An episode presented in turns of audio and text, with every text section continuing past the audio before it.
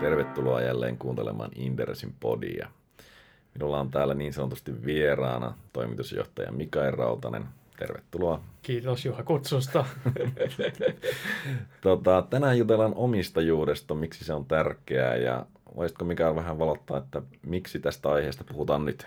Joo, mut kirvoitti podittamaan tästä aiheesta se, kun Taalerilla Tero Luoma on kirjoittamassa kirjaa omistajuudesta. Kirjan nimi on Osaava omistaja, se tulee loppuvuonna.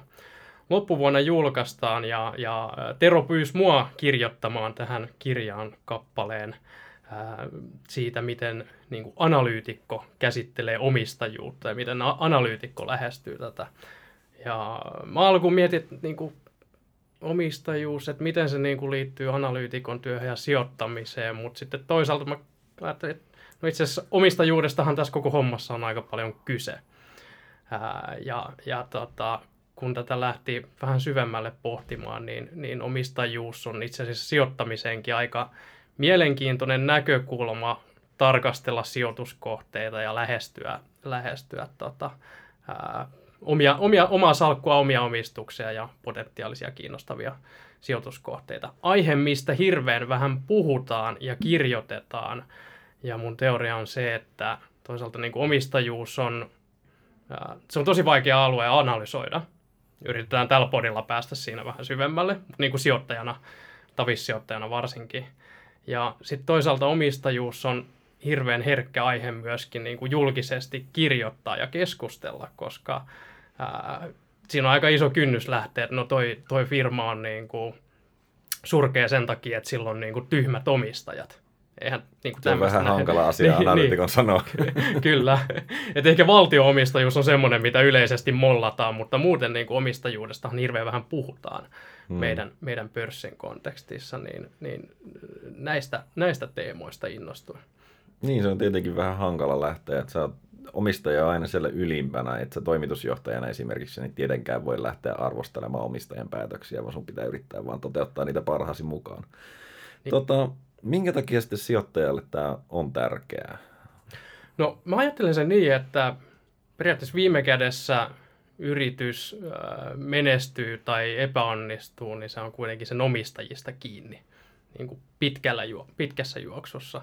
Että omistajat kantaa vastuun sen yrityksen niin kuin pitkän aikavälin elinvoimaisuudesta ja siitä, että se yritys, yritys voi hyvin. Ja, ja sen takia tämä on, on, on tota, tärkeä, mutta tosiaan vaikea aihealue analysoida. Niin toi on yleensäkin vähän hankala sinänsä, koska ei varmaan ole mitään niin kuin, tiettyä määritelmää, mikä on hyvä omistaja. Tai ainakin kun on eri sijoitustyylejäkin, ne on varmasti erilaisia omistajatyylejäkin. Joo, just näin. Eli, eli, eli tavallaan ei ole mitään yhtä määritelmää, että tämmöinen on hyvä omistaja yritykselle, vaan se aina linkittyy siihen, että meillä on eri kehitysvaiheessa olevia yrityksiä, eri strategioilla olevia yrityksiä. Ne kaikki vaatii niin kuin tietynlaisen omistajakunnan. Et enemmänkin on niin kuin sijoittajia, joille on, on sitten ää, olemassa yrityksiä ja, ja omistajia, jotka vastaa sen sijoittajan niin kuin, tavoitteita ja arvomaailmaa. Ja sellaisen sijoittajan kannattaa sijoittaa sellaisiin yrityksiin, joiden omistajakunta ajattelee samalla tavoin kuin itse. Mm. Ää, ja, ja sitten taas niin kuin yrityksen näkökulmasta, että jos sulla on voimakkaasti kasvava yritys, jonka pitää investoida siihen kasvuun ja, ja panostaa siihen, niin se ei voi saada, sillä ei voi olla omistajakunta, joka edellyttää vahvaa kannattavuutta ja vuolasta osinkovirtaa. Ja sitten taas toisaalta, jos sulla on etaploitunut yritys, joka on hitaasti kasvavilla markkinoilla, sillä ei ole investointikohteita, niin se voi olla tuhoisaa, jos sillä on taas omistajakunta, joka vaatii sitä investoimaan ja kasvamaan, koska silloin ne investoinnit ei todennäköisesti hirveästi tuota. Eli, eli se aina niin kuin riippuu, riippuu tota, ää, vähän niin kuin siitä yrityksestä ja sen kehitysvaiheestakin.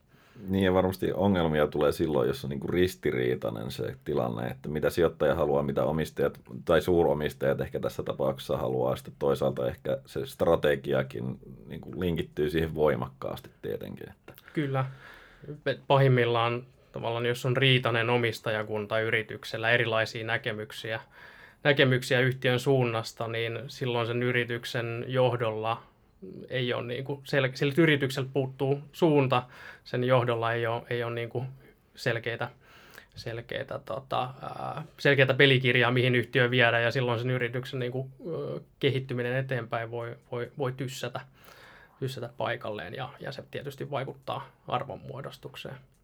Tähän väliin voisi ehkä kommentoida niin kuin yhden keissin, eli siis Etteplan oli, oli omalla tavallaan niin kuin jo menestystarina, 83 perustettu yhtiö, mentiin vuoteen 2013, 30 vuotta – silloin perustaja myi mielestäni silloin erittäin edulliseen hintaan, mutta, mutta kuitenkin. Ja sitten toisaalta Ingman Group tuli, tuli niin kuin dominoivaksi pääomistajaksi. Siinä nousi käytännössä jonnekin 66 prosentin koko luokkaan se omistus. Niin tota, siinä sitten pystyttiin ottamaan se seuraava askel. Se vanha omistajakunta oli periaatteessa jo tyytyväinen siinä vaiheessa ei varmaan tarvittu ja ajateltiin, että tämä nyt, nyt niin kuin pidetään tämä, mikä on. Kasvuinvestoinnit on silloin hankala, jos ei ole riskiottohalukkuutta, eikä ehkä sellaista kykyäkään, mikä sitten on seuraavalla omistajalla, ja jolle tämä on niin kuin kuitenkin yksi omistus muiden joukossa. Ja sitten lähdettiin niin kuin oikeastaan lentoon sen jälkeen. Joo. Pystyttiin tekemään yritysostoja, pystyttiin antamaan, niin kuin, pääomistaja pystyi antamaan esimerkiksi Brits-lainan sitten, kun tarvittiin sellaista ja kehitys on ollut erinomaista. Ja tässäkään ei välttämättä, niin kuin, ei voi sanoa, että olisi ollut väärä niin kuin, tai ei, ei, ei aikaisemmatkaan omistajat olleet niinku huonoja, ne oli tuoneet sen siihen pisteeseen. Mutta kun sitten kun vaadittiin niinku kansainvälistä kasvua ja sellaisia uusia panostuksia, niin sitten ei nämä resurssit niinku riittää. Eli tavallaan yhtiö sai hyvän omistajan, mikä mahdollisti sen arvonnousun just jatkumisen. Näin, just näin. Ja, ja sä tavallaan sijoittajana, mä oletan, että sä omistat itsekin Etteplania. Kyllä omistan. Niin, niin tota, äh, sulla osa sitä sijoituspäätöstä oli se, että tässä on pääomistajana Ingmani, joka hyvin paljon ohjaa tätä yhtiötä. Mä uskon tähän pääomistajaan omistajaan ja haluan hypätä sen kelkkaan. No joo, mä... Niin kuin osa, osa sun niin kuin sijoitusprosessia, eikö niin? Kyllä, kyllä. Siinä mielessä ihan totta, ja mä vaan rupesin miettimään, että omistinkohan mä jo ennen sitä, sitä mutta, okay, niin kuin, mutta tota, joka tapauksessa niin siis mun mielestä se ei olisi ollut mahdollista, se kehitys, mitä ollaan oltu nähdä sen jälkeen niin kuin vanhalla omistajarakenteella. Joo, se joo. olisi varmaan jäänyt sellaiseksi tietyksi välinputoajaksi, kun se nyt selvästikin hakeutuu joo. sinne niin kuin suurien joukkoon. Joo, kyllä. Et mun mielestä tässä just on esimerkki siitä, että miten tavallaan sijoittajana, kun sä analysoit ja katsot omistajakuntaa tai analyytikkona, niin, niin tavallaan sijoittajan pitää arvioida, että onko näillä pääomistajilla, että kuka siellä käyttää valtaa siinä yhtiössä, mitkä on niiden tavoitteet, millä aikahorisontilla ne on liikkeellä. Ja sitten peilata oman, oman, niin kuin, omiin sijoitustavoitteisiin, omiin arvoihin, että onko nuo muut omistajat, jotka siinä yhtiössä on, on niin kuin tavallaan liikkeellä samalla agendalla ja samalla tavoitteilla kuin minä, koska silloin, silloin tavallaan sä hyppäät semmoiseen kyytiin, jo, jotka on niin kuin, jolla on samat tavoitteet kuin sulla. Et mä peilaan tämän niin esimerkkinä, että jos sä oot ostamassa asunto-osaketta – niin sä haluat katsoa, että siinä taloyhtiössä, että se ei ole riitainen, että siellä kaikki riitelee. Tai jos sä ostat kimppapurjeveneen yhteisomistuksella jonkun porukan kanssa, niin totta kai sä haluat tietää, että ne muutkin, muutkin osakkaat siinä purjeveneessä tietää jotain purjehtimisesta ja, ja osaa pitää veneestä huolta ja niin edespäin. Että eihän periaatteessa niin kuin yrityksen omistamisessa hirveästi, se oikeastaan puhutaan aika samoista asioista, ainoastaan vaan niin kuin huomattavasti laajemmassa mittakaavassa niin kuin mahdollisesti tuhansista omistajista, mutta tavallaan samoja asioita, hmm. mistä puhutaan. Tota, no miten sä sitten itse lähdet analysoimaan sitä omistajakuntaa? Ää, no ensin katsoo, että se omistajarakenteen, että ketkä siellä on niitä pääomistajia, onko siellä niin kuin pääomasijoittajaa, perhettä, yrittäjää, ää, eläkevakuuttajia vai onko se hajaantunut laajalti. Ja sitten katsoo sieltä, että ketkä tavallaan käyttää oikeasti ääntä ja valtaa siinä, siinä yhtiössä. Jos omistajakunta on sellainen, että siellä ei ole selkeitä yksittäisiä, niin kuin, jotka sitä firmaa ja sen toimintaa ohjaisi, niin silloinhan on olennaisempaa siirtyä katsomaan ehkä niin kuin hallitusta ja, ja pyrkii ymmärtää sitä, sitä hallitusta, mutta tästä, tästä lähtee lähtee liikkeelle. Sitten tietysti sä voit katsoa sen omistajakunnan niin kuin trackia, että minkälainen omistaja ne on ollut, ollut jos siitä on saatavilla dataa, että minkälainen omistaja ne on ollut muissa yhtiöissä ja historiassa, onko ne pystyneet luomaan arvoa niiden, niiden tota, omistuksissa.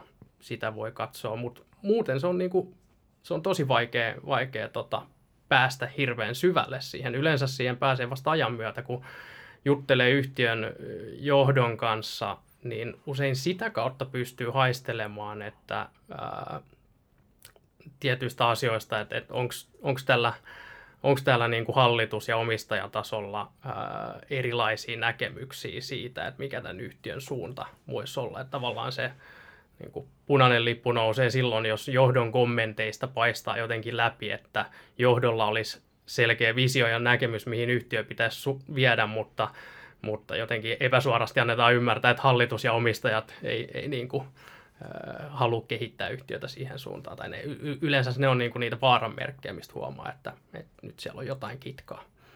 Niin toi on varmasti yksi sellainen asia, missä niin kuin omalla tavallaan, kun me tarkastellaan sitä strategiaa esimerkiksi, niin me lähdetään aina, että se on niin kuin hallituksen luoma strategia, mutta sitten ei kuitenkaan mietitä sitä, että taustalla on tietenkin omistajat, jotka sen hallituksen on loppujen lopuksi valinneet ja, ja sitä kautta sen linjanneet, että jälleen omistajat jää omalla tavalla arvostelun ulkopuolelle aika monesti.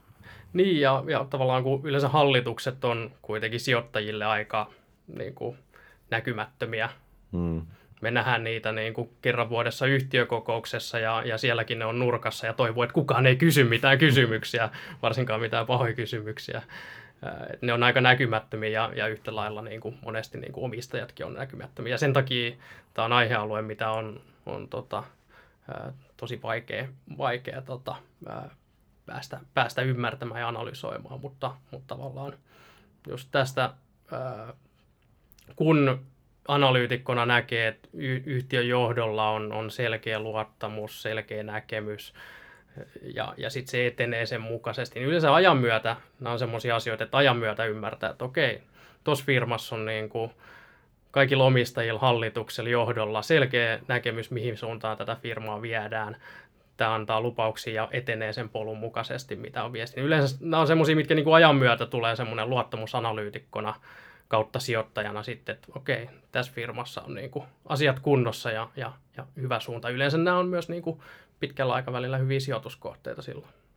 No jos ajatellaan, että niin kuin puhuttiin jo siitä, että ei välttämättä voi sanoa mikä absoluuttisesti hyvä ja huono omistaja, mutta jos sä ajattelet omia sijoituksia niin minkälaista omistajaa sä haet sinne? No, ideaalitilanteessa?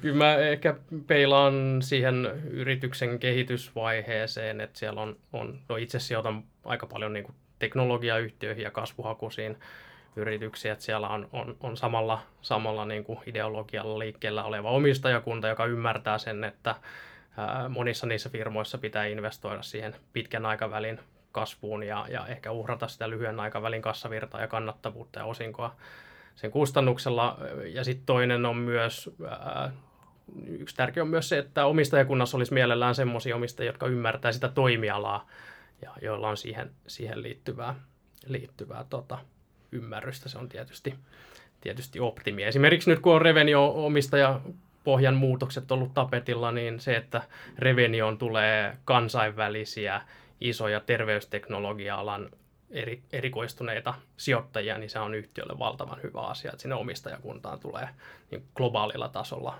vahvoja, vahvoja ton alan osaajia. Eli et millään tavalla vierasta sitä, että tulee suuria kansainvälisiä omistajia? En, en. Mutta entä sitten, onko kuitenkin niin kuin mukavampi omistaa sellaista, jos on selkeä kasvollinen omistaja, joka, johon saa niin kuin tarttumapintaa vai, vai sitten ainakin minua välillä häiritsee se, jos on niin pelkkää instikka ja salkuhoitaja siellä taustalla, koska sitten se ei ole omalla tavallaan kenenkään. Se, se, vähän niin kuin, se on vähän niin kuin ilmassa se, että kuka tätä johtaa tai omistaa oikeasti. No on siis selkeä kasvollinen omistajahan on Tietenkin se kiva ja olla hyvä. hyvä. kiva ja hyvä, jos se on hyvä. Just näin. eli eli tota, äh, kyllähän parhaissa tapauksissa, joissain tapauksissa on niin vahva semmoinen, yri, varsinkin yrittäjävetoisissa firmoissa, et, et sitten sun ei, sit se on enemmänkin, että uskoko sä tuohon yrittäjään ja, mm. ja siihen persoonaan, sä voit keskittää sun analyysin tavallaan siihen ja miettiä, että haluanko mä lähteä tavallaan tuon yrittäjän kelkkaan. Ää, tai ton, jos on tosi vahva perheomistaja, niin haluanko mä lähteä tuon niin kuin perheen, perheen kelkkaan tietäen, että tämä on tuon perheen firma, ne päättää asioista ja mä oon vaan vähän niin kuin siellä kyydissä, kyydissä pien, pienomistajana. Et tota, joissain tapauksissa voi olla, että se yksittäinen vahva omistaja on, on se syy, minkä takia minä tai, tai jossain keskusteluissa moni sijoittaja on, niin kuin, että ei halua lähteä tähän. Et on mm. kiinnostava firma, ää, kiinnostava kohde, mutta ei haluta lähteä, koska tämä on niin kuin one man show tai tämä on, tuon perheen juttu. Ää, ja sitten joissain tapauksissa se on niin, että no, tässä on niin uskottava ja, ja hyvä yrittäjäpersona, että et, tota, haluaa siihen, siihen lähteä, että vaihtelee. Niin pitäisikö meidän vielä kategorisoida jollakin tavalla niitä omistajia, että mitä eri tyyppejä siellä on, mitä me voidaan identifioida? Varmaan yksi on ainakin sellainen tietty institutionaalinen omistaja ja sitten on tämä yrittäjävetoinen selkeä pääomistaja, mutta onko siellä sitten muita asioita, mihin voisi niin kiinnittää erityisesti huomiota? Sitten tietysti perheet, pääomasijoittajat, jotka on tietysti normaalisti liikenteellä, liikenteessä jollain tietyllä aikaikkunalla. Ää, sitten on tietysti piensijoittajat. Niin. Meidän rakkaat piensijoittajat. Mutta sekin on oikeastaan aika tärkeä ää, piensijoittajat, koska jos ajattelet sen osakkeen vaihdettavuutta ja likviditeettiä, niin kyllä sun pitää sekin huomioida. Ja, ja siinä olennaista on se, että kuinka paljon siellä on, on tota, ää, näitä meille rakkaita piensijoittajia omistajakunnassa, jotka tuo sen likviditeetin siihen, siihen tota, osakkeeseen. No, mutta minkälaiset vaikutus, tai minkälaista vaikutusvaltaa sitten piensijoittajalla on? Et aika monesti varmaan kokee, että ei, ei silloin mitään väliä, että mitä mä äänestän, kun mulla on vaan tämän verran, verran omistusta, mutta tota, onko siellä kuitenkin, käsittääkseni se on aika paljonkin valtaa loppujen lopuksi monissa tapauksissa. Niin, mun mielestä se on vähän harhaluulo, että, että piensijoittajalla ja pienomistajalla ei ole mitään valtaa. Joo, osakeyhtiölaki toimii niin, että se on euro, eurot ja äänet kulkee, kulkee käsi kädessä, mutta, mutta äh, mä niin kuin haluaisin haastaa tuota muutamasta näkökulmasta, että minkä takia piensijoittajalla itse asiassa on suht paljon äh, valtaa, varsinkin pörssiyhtiöissä, niin ensimmäinen ja ehkä tärkeä on se, että pienomistajat määrittää sen yhtiön markkina-arvon tuolla kaupankäynnissä pörssissä parhaillaan nytkin, kun pörssi on auki. Et ei ne isot paikallaan istuvat pitkäaikaiset pääomistajat, ei ne sitä pörssikurssia määritä, vaan se on se niin kuin jatkuva kaupankäynti ja pienomistajat on siinä ää, äärimmäisen tärkeässä roolissa. Ää, ja fiksu omistaja, fiksu pääomistaja tietää tämän ja sen takia myös kunnioittaa ja arvostaa pienomistajia, piensijoittajia, koska harvempi omistaja on sillä että sillä on ihan sama, missä sen niin kuin osakkeen pörssikurssi menee. Et, mm. et ka- kaikki omistajia yleensä kiinnostaa se pörssikurssi. Sen mm. takia tämä on tosi tärkeä ja, ja se valta tulee siitä, että pienomistajan on, on ihan äärimmäisen helppo äänestää jaloillaan tuosta. Voi avaa selaimen ja, ja pistää, pistää laput laitaan, jos se ei, ei niin kuin meininki miellytä. Mm. Ja, ja, ja sitten tietysti muut omistajat tuntee sen, sen, sen sit, tai pääomistajat tuntee sen nahoissaan. Et, et monesti niin kuin pienomistajat, varsinkin jos joku isompi omistaja myy, niin se on tosi tärkeää, että pienomistajilla on, on kädet, kädet käsiä alla siellä ottamassa, hmm. ottamassa vastaan. Se on tärkeää. Toinen on se, että ää, niin kuin mun kokemus on se, että ää, pienomistajien ääntä ää, kuunnellaan todella paljon monissa yhtiöissä et, et se, että joku pienomistaja vaikka räyhää jostain asiasta yhtiökokouksessa tai lähestymällä suoraan yhtiön johtoa tai hallitusta, jos on tyytymätön johonkin asiaan, niin, niin tämmöiset asiat voi saada monesti niin kuin täysin ylisuuret mittasuhteet sen yhtiön hallituksen ja johdon ajattelussa ja, ja päätöksenteossa. Jos ollaan tyytymättömiä vaikka, että miten joku osakeanti on järjestetty tai miten piensijoittaja pidetään informoituna ja vastaavaa, niin näitä asioita oikeasti kuunnellaan niissä yhtiöissä. Ja monissa yhtiöissä jopa niin kuin johto tai hallitus lukee, lukee keskustelupalstoja ja käy sieltä hakemassa tietoa, että mitä heistä oikeasti ajatellaan ja mitä nämä pienomistajat toivoo. Eli, eli tavallaan jos on äänekäs ja aktiivinen pienomistaja, niin sillä monissa tapauksissa ihan oikeasti on, on tota, ää, vaikutusta, vaikka sulla ei niitä äänilippuja niin paljon taskussa olisikaan siellä yhtiökokouksessa. Niin ja toisaalta joukossa on aina voimaa, että kyllähän nykyään pystyy erilaisia ryhmiä muodostamaan helpommin kuin koskaan aikaisemmin. Että, ja omalla niin, tavallaan kyllä. saa sitä niin kuin näkyvyyttä ja niin sanotusti meteliä aikaan, jos haluaa. Että, että... Kyllä, no, Afarakin omistaja kiista, mikä on nyt menossa, on ehkä yksi esimerkki, esimerkki tästä. Hmm. Omistajuuden vastuudesta on toisaalta esimerkki Technotree. Joo, haluatko, kyllä. haluatko antaa runtua tässä omistajille? se, se, tota, niin, niin tavallaan omistajuus on myös vastuuta, eli tavallaan mä aina puhun siitä, että omistajilla on vastuu sen yrityksen elinvoimaisuudesta pitkällä aikavälillä, että se ei ole vain jotain passiivista, passiivista tota, ää, niin kuin osakkeiden päällä istumista, vaan niillä omistajilla on, on tosiaan se vastuu. Technodri esimerkkinä siinä mielessä, että yhtiö oli pitkään rahoitusvaikeuksissa, rahoituskriisissä, ää, tuli ostaja, pelastaja, joka tarjosi osakkeesta 10 senttiä pienen preemion, preemion tota, ää, omistajille ja, ja tämä olisi ollut tavallaan pelastus Technotriin omistajille siihen niin kuin, lähes 10 vuotta jatkuneeseen kassakriisiin. Ja, ja siitä olisi saanut, saanut vielä niin kuin kohtalaisen korvauksen ulos. Ja, ja sitten 88 prosenttia omistajista hyväksyi tämän tarjouksen, mutta olisi tarvittu 90 prosenttia, jotta se tarjous menee läpi. Ja sitten tämä tarjous karjuutui sen takia, eli tavallaan kun sieltä löytyi ne pari prosenttia, joiden takia se tarjous ei mennyt läpi, niin tämä yhtiö ei saanutkaan niin kuin, ratkaisua siihen rahoituskriisiinsä, mikä olisi ollut tuossa tarjolla. Ää, ja, ja palattiin tavallaan lähtöruutuun, ja nyt koko yhtiön ää, tulevaisuus on, on vähän vaakalaudalla, koska kassa kassakriisi on edelleen päällä. Yhtiössä on niin kuin monet työpaikat vaarassa ja mahdollisesti kaikki omistajat öö, menettää, menettää rahansa, jos tähän tilanteeseen ei löydetä nyt ratkaisua nopeasti. Niin, niin, niin tavallaan tässä tulee se, että hyvin pieni omistajajoukko, niin, niin, niin tämmöisessä poikkeuksellisessa tilanteessa niillä oli valtaa estää tämmöinen mm. järjestely. Ja, ja mun näkemyksen mukaan se oli uhkapeliä ja, ja kukaan ei siinä niin kuin voittanut sitten lopulta. Mm. Mutta tilanne on vielä, vielä vähän auki, auki siinä yhtiössä. Tota, yksi omistajaryhmä me unohdettiin mainita, mikä on valtio, ja se aina heittää. Ai niin, joo. heittää. joo herättää tunteita. Kyllä.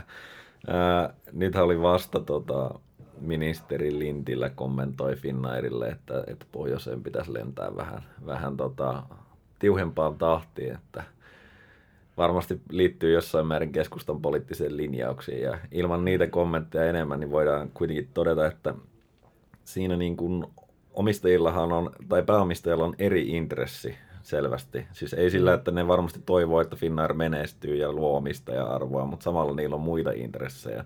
Ja tässä on niin kuin perinteinen intressiristiriita sinänsä siitä, että jos näitä niin kuin ohjataan eri suuntiin muista tarkoitusperistä, Varmaan tulee Kyllä. sullakin mieleen niin kuin muita tällaisia keissejä, missä, missä niin kuin omistajan rakenne selvästikin hakee jotain muutakin kuin on niin sanotusti optimaalista tuottoa.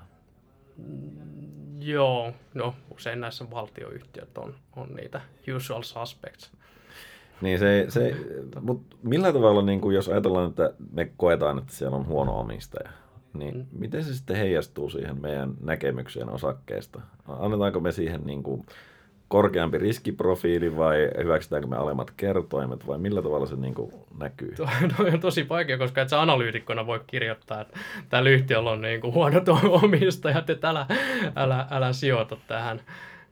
Ja sitten kuitenkin se on myös asia, mikä usein liittyy siihen pitkän aikavälin, pitkän aikavälin, koska omistajakunnalla on se vastuu siitä, että investoidaan sen yhtiön pitkän aikavälin elinvoimaisuuteen ja hyvinvointiin, koska monesti myös omistajakunta voi tehdä toimenpiteitä, joilla se näyttää lyhyellä tähtäimellä erittäin hyvältä yhtiöltä ja omistukselta ja sijoitukselta, mutta se tehdään laiminlyömällä sitä niin kuin pitkän aikavälin elin, elinvoimaisuutta. Ja, ja nämä on tietysti niin kuin, analyytikolle todella vaikeita ja sijoittajalle todella vaikeita asioita päästä kiinni ja pystyy, pystyy tota, ää, analysoimaan, mutta, mutta tavallaan ää, pyrin, pyrin analyytikkona aistimaan just sitä, että, että, että, että kuinka pitkäjänteisesti se omistajakunta on, on, on, on liikkeellä, liikkeellä. mutta en mä pysty, niin kuin,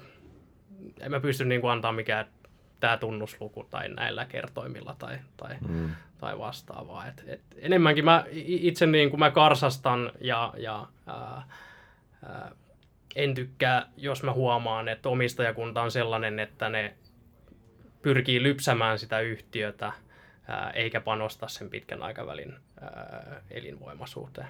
Niin, ja toki on tosi haastava tilanne tässä analyytikolle, koska siis lyhyellä aikavälillähän se voi toimia erinomaisesti. Niin Just periaatteessa sä voit pari-kolme vuotta tai miksei viisi vuottakin, niin sä voit parantaa tulosta ja kannattavuutta ja, ja kassavirrat on voimakkaat ja osingot kasvaa ja se näyttää niin kuin se toimisi. Mutta sitten se loppuukin kuin seinään, kun, kun loppujen lopuksi elinkelpoisuus ei enää ole sillä tasolla, että sä oot kilpailukykyinen. Kyllä, kyllä. Et mun niinku suosikkiesimerkki on just se Stockmani, missä, missä tota, ää, omistajakunta oli vähän niin kuin mun analyysin mukaan totutettu tiettyyn tasaiseen, että et bisneslogiikka on tietty, investoidaan tavarataloihin, ihmiset tulee ostoksille ja sittenhän tiettyä kannattavuutta ja saadaan siitä osinko. Omistajakunta oli totutettu sadan vuoden aikana.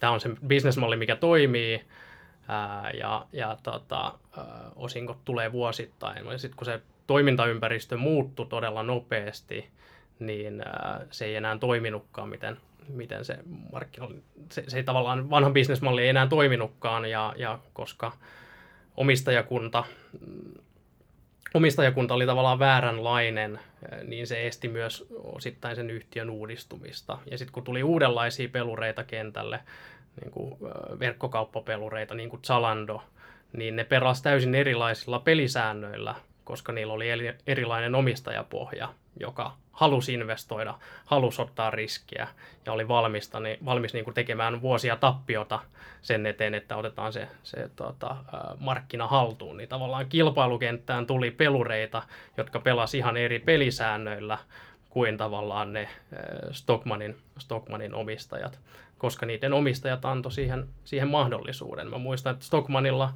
yhtiön silloinen johto kommentoi, että nämä verkkokauppatoimijat, niin ne tekee niin paljon tappiota, että niiden omistajilla loppuu kohta kärsivällisyys, että ei tämä ole mahdollista, että ne tekee näin. Ja, ja uskottiin tavallaan tohon, toi oli se heidän betti, että, että, että ne tulee lopettamaan sen, koska, koska se on tappiollista ja että se voi antaa ilmasta toimitusta ja ilmasta palautusta. Että, että se, ei ole, se ei ole kannattavaa, mutta mitä sitten kävikään, niin, niin mm. tota, Tällä hetkellä sitten on Stockman tappiolla. Niin, niin, niin ja Zalando voitolla. Kyllä. Eli toisin sanoen niin kuin omistajillakin vaaditaan uudistumista ja niitä pitää välillä olla sitten se ajuri, joka pistää asioita liikkeelle siinä vaiheessa, jos ei yhtiö muuten ole niin kuin hereillä. Niin tavallaan omistajakunnan, kun, kun to, yrityksen toimintaympäristö muuttuu, niin, niin usein omistajakunnan ajattelunkin pitää pitää tota muuttua. Tai sitten, jos yrityksen pitää voimakkaasti uudistua, niin, niin voi olla myös, että koko omistajakunnan pitää uudistua, että se on, se on helpompi, helpompi hmm. tie. Ja siinä vaiheessa voi olla, että se olisi ollut hyvä esimerkiksi Stockmanille, että sieltä olisi tullut niin kuin uusi omistaja, uutta ajattelua ja sitten olisi just saatu näin. sitä kääntöä, käännös oikeasti aika ajoissa. Just näin, just näin. Et, et tavallaan, äh, niin kuin sanoin, omistajat kantaa viime kädessä vastuun sen yrityksen pitkän aikavälin elinvoimaisuudesta. Ja, ja viime kädessä se, että tämmöiset niin kuin isot yritykset epäonnistuu, niin se on, se on viime kädessä omistajien vika. Näin se on. Tota, mennään hyvin omistajiin. Meillä on varmaan muutamia esimerkkejä molemmilla. Mä ajattelin nostaa, tota, aikaisemmin jo nostin Etteplanin esimerkkinä, niin nyt ajattelin toisen seuraavan yhtiön Talenomin nostaa, että ää, pitkään katso sitä, niin kuin, tai, tai Ipohan meni heikosti. Joo. Ja sen jälkeen niin kuin, ei onnistuttu lunastamaan niitä lupauksia, mikä oli tähän teknologiaan liittyvät riskit, projektit venyi ja kurssi laski. Mutta niin silloin Harri Tahkola oli vielä toimitusjohtajana, nykyään hallituksen puheenjohtajana, ja se on tietenkin heidän perheyrityksensä niin kuin historiallisesti. Paljonko siellä on perheellä omistusta? Öö, mä en muista sitä tarkkaan, mutta Tahkola on muistaakseni noin 23 prosenttia, ja sitten onkohan se veli Markus Tahkola sitten joku no mä en muista 17, mutta kyllä se, niinku, kyllä, kyllä, kyllä se niinku joka tapauksessa on kontrollissa niin sanotusti joo. siinä mielessä. Niin tota, kyllä, mä, kyllä se niinku näki, että et, et siinä oli niinku ihan henkilökohtainen semmoinen ylpeyskin pelissä, että tämä homma pitää saada kuntoon ja, ja niin kuin osakekurssia ylöspäin. Ja se ajatus oli tietenkin kuitenkin se, että se pitkällä aikavälillä kehität sen yhtiö ja sitten näytät, niin kuin, että mihin oikeasti pystytään. Siinä on semmoinen tietty sitoutumisen taso, mikä sitten tulee myös sitä kautta, että sulla on niin kuin 70-luvulta per, perustettu perheyritys. Tota, ja tietenkin niin kuin, siinä se pitkäjännitteisyys näkyy nyt. Niin kuin Q2-tulos tuli eilen ja, ja luvut oli, oli, oli komeita, että et, tota, siinä on onnistuttu hyvin. Joo, tuommoisissa monesti to, ton kaltaisissa yhtiöissä voi aika hyvin luottaa siihen, että sitä kehitetään tosi pitkäjänteisesti. Ja, ja tota, välillä ollaan, ollaan niin kuin valmiita hyväksymään se, että voi mennä kvartteri tai kaksi penkin alle, mutta siinä pitkän aikavälin trackissa silti puhutaan, eikä, eikä lähdetä höntyilemään, höntyilemään mm. tota, sen takia, että joku analyytikko pettyy. Just näin.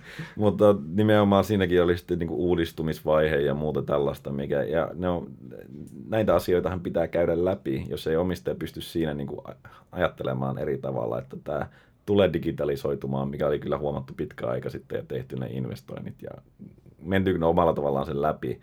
Mutta sitten moni voisi ajatella, että tämä on niinku aika vaikka exitille, kun tulee, näkee, että seuraava vaihe tulee. Mutta tota, siinä on hyvä keissi itseltä. Ehkä toisen voisi sanoa sitten EQ erittäin paljon ostaneet niin kuin omalla rahalla osakkeita siellä johto, joka, joka sitä käytännössä vie eteenpäin. Ja, ja niin kuin, kyllä se mulle on ainakin aina vahva signaali, että, että johto ostaa omalla rahallaan. Toki optiotkin on ihan jees, kyllä se siellä tuntuu, niin kuin, että, että jos on merkittävä omistus sitäkin kautta. Mutta kyllä varmasti silloin on intressit linjassa ja, ja ehdottomasti niin kuin positiivinen signaali mielestä. Ja EQ on kehittynyt niin kuin loistavasti kokonaisuudessa omistaja-arvoa luoden ja, ja sitten tosiaan niin omaa rahaa laitettu peli aina kun on nähty siihen tilaisuus. Joo, joo. Itse voisin, kun noita IT-konsulttiyhtiöitä seuraa, niin vielä konsulttifirmoissa, kun puhutaan ihmisbisneksestä, niin mun mielestä Vincitti, esimerkiksi Gofore, hyviä esimerkkejä siitä, että, että tavallaan sitä omistajuutta on, on viety myös henkilöstölle. Siellä on vahvat, vahvat tota, yrittäjäomistajatahdot, mutta sitten otettu henkilöstöä vahvasti mukaan siihen omistajuuteen ja sen firman eteenpäin viemiseen ja siitä saatu myös samaan aikaan niin kuin liiketoimintaan tietynlainen kilpailu ja kun pitää kilpailla näistä parhaista osaajista, niin, niin tota, ää, se tekee niin kuin, taas pykälää niin kuin houkuttelevammaksi työpaikaksi. Niin ja meillä on tietenkin jossain määrin omakohtaistakin kokemusta tässä henkilöstön mukaan ottamisesta ja, ja omistajuudesta tietenkin Inderesin osalta myös. Haluatko Joo. vähän kertoa, että miten niin kuin eri omistajat on ehkä meidän kehitykseen vaikuttaneet? No sinä ja minä ollaan, ollaan yksi niin kuin suurimpia yksittäisiä omistajia tässäkin yhtiössä ja se on sinänsä ollut niin kuin tämän yrityksen matkaan ollut opettanut tosi paljon omistajuudesta myös, myös itselleni ja, ja, ja niin kuin sä tiedät, että jos esimerkiksi sulla ja mulla niin ei, ei niin kuin näkemykset ja kemiat synkkaisi yhtään, niin eihän tässä tulisi niin kuin yhtään, yhtään mitään. Olisi ja, se vähän hankalaa, niin, se niin, eri suuntiin yritettäisiin koko ajan. Niin, niin, kyllä. Ja niissäkin tilanteissa, kun on ollut pikkasen, niin kuin, kyllähän meilläkin totta kai meillä on ollut matkan varrella niin kuin erilaisia tapahtumia ja, ja, ja, ja näkemyseroja, niin totta kai sen, sen niin kuin näkee niistä, että, että aina kun on tämmöisiä tilanteita, ja ne on omistajalähtöisiä asioita, että, että on, on vähän niin kuin kitkaa tai, tai näkemyseroa, se voi olla tosi pientä, mutta, mutta sen niin kuin nähnyt tosi konkreettisesti, että miten se tavallaan saattaa jarruttaa yrityksen kehitystä. Toisaalta se, että niitä asioita sitten käsitellään ja prosessoidaan, niin ne yleensä johtaa sitten oivalluksiin, millä sitä niin kuin yritystä viedään taas uuteen menestykseen, mutta, mutta tota, ää, kyllä tässä on, on niin kuin, ää, päässyt tosi hy- hyvin näkemään, että mitä se, mikä se omistajuuden ja omistajapohjan merkitys oikeasti, oikeasti tota on. Ja, ja se, että on saatu ja otettu henkilöstöä mukaan, kun ollaan kasvettu ää, omistamaan tätä yhtiötä, niin nähnyt myös ää, positiivisena kokemuksena sen, että mikä se, se tota, ää, vaikutus ihmisten driveen ja tekemiseen, tekemiseen on. Ja, ja sitten toisaalta se, että se on niin kuin aika imartelevaa, että miten paljon ihmiset uskoo tähän firmaan ja, ja on valmiita, valmiita tota, ää, panostamaan. Niin meillä on ollut pääomistajana myös Taaleri ja on toki edelleenkin merkittävä, niin mitä voit siitä sanoa sitten? Ilman, että kirjan julkaisua lykätään. niin, niin. tota, arvostan Taaleria siinä mielessä, että ne on ollut meille, meille tota, erittäin hyvä omistaja siinä mielessä, että he on selkeästikin antanut meille niin kuin vapaat kädet, että hei te tiedätte parhaiten, mihin tätä yhtiötä viedä. Teillä on hyvä juttu, te osaatte tämän selkeästi, teillä on hyvä visio. Et me ei tulla puuttumaan teidän niin kuin, tekemiseen. Hän on omistajana antanut meille vapaat kädet ja enemmänkin ollut sillä, että kun tarvitte apua, niin me ollaan käytettävissä, me autetaan, me sparrataan. Ja, ja tämä on ollut niin kuin, ihan ideaali, ideaali tota, ää, niin kuin, omi, ideaali pääomistaja meille, meille tota, tavallaan yrittäjävetosena firmana. Et, ja, ja tosiaan Talleri aikana omisti 40 prosenttia, nykyään omistaa, omistaa 15 prosenttia, eli meillähän henkilöstö, henkilöstö on kasvattanut omaa, omaa omistajuuttaan tässä tämän vuoden alkupuolella. Taaleri on luonnollisesti korostanut paljon omassa sloganissakin omistajuutta, eli, eli siellä osataan tämä asia ilmeisesti myös käytännössä. Niin, voin vahvistaa sen, että ovat toimineet meidän, meidän tapauksessa erittäin hyvin omien arvojensa ja periaatteidensa mukaisesti. Okei, ollaan juteltu omistajuudesta jo aika paljon ja ehkä olisi aika niin kuin vetää tätä yhteen aihetta. Mitkä on siis käytännössä ne asiat, mihin sijoittajan kannattaa erityisesti kiinnittää huomiota ja niin, eli, eli sijoittajana pyri ymmärtämään, minkälainen omistajapohja sillä yrityksellä on, mitä se omistajakunta tavoittelee, ja sitten peilaa sitä siihen, että mitä sä tavoittelet itse sijoittajana. On, onko sulla itselläsi niin kuin samanlaiset periaatteet, samanlainen arvomaailma, samanlaiset tavoitteet, ja mieti sitä kautta, että onko tämä sulle hyvä, hyvä sijoituskohde. Uskot sä niihin omistajien, haluatko sä hyppää niiden muiden omistajien kyytiin ja, ja, ja kelkkaan. Tämä on ehkä se, se tota, ää, tärkein, mitä, mitä niin kuin omistajapohjasta tavallinen sijoittajan pitää ymmärtää. Näihin sanoihin on hyvä lopettaa. Kiitoksia kuuntelijoille ja otetaan mielellään palautetta vastaan. Kiitoksia.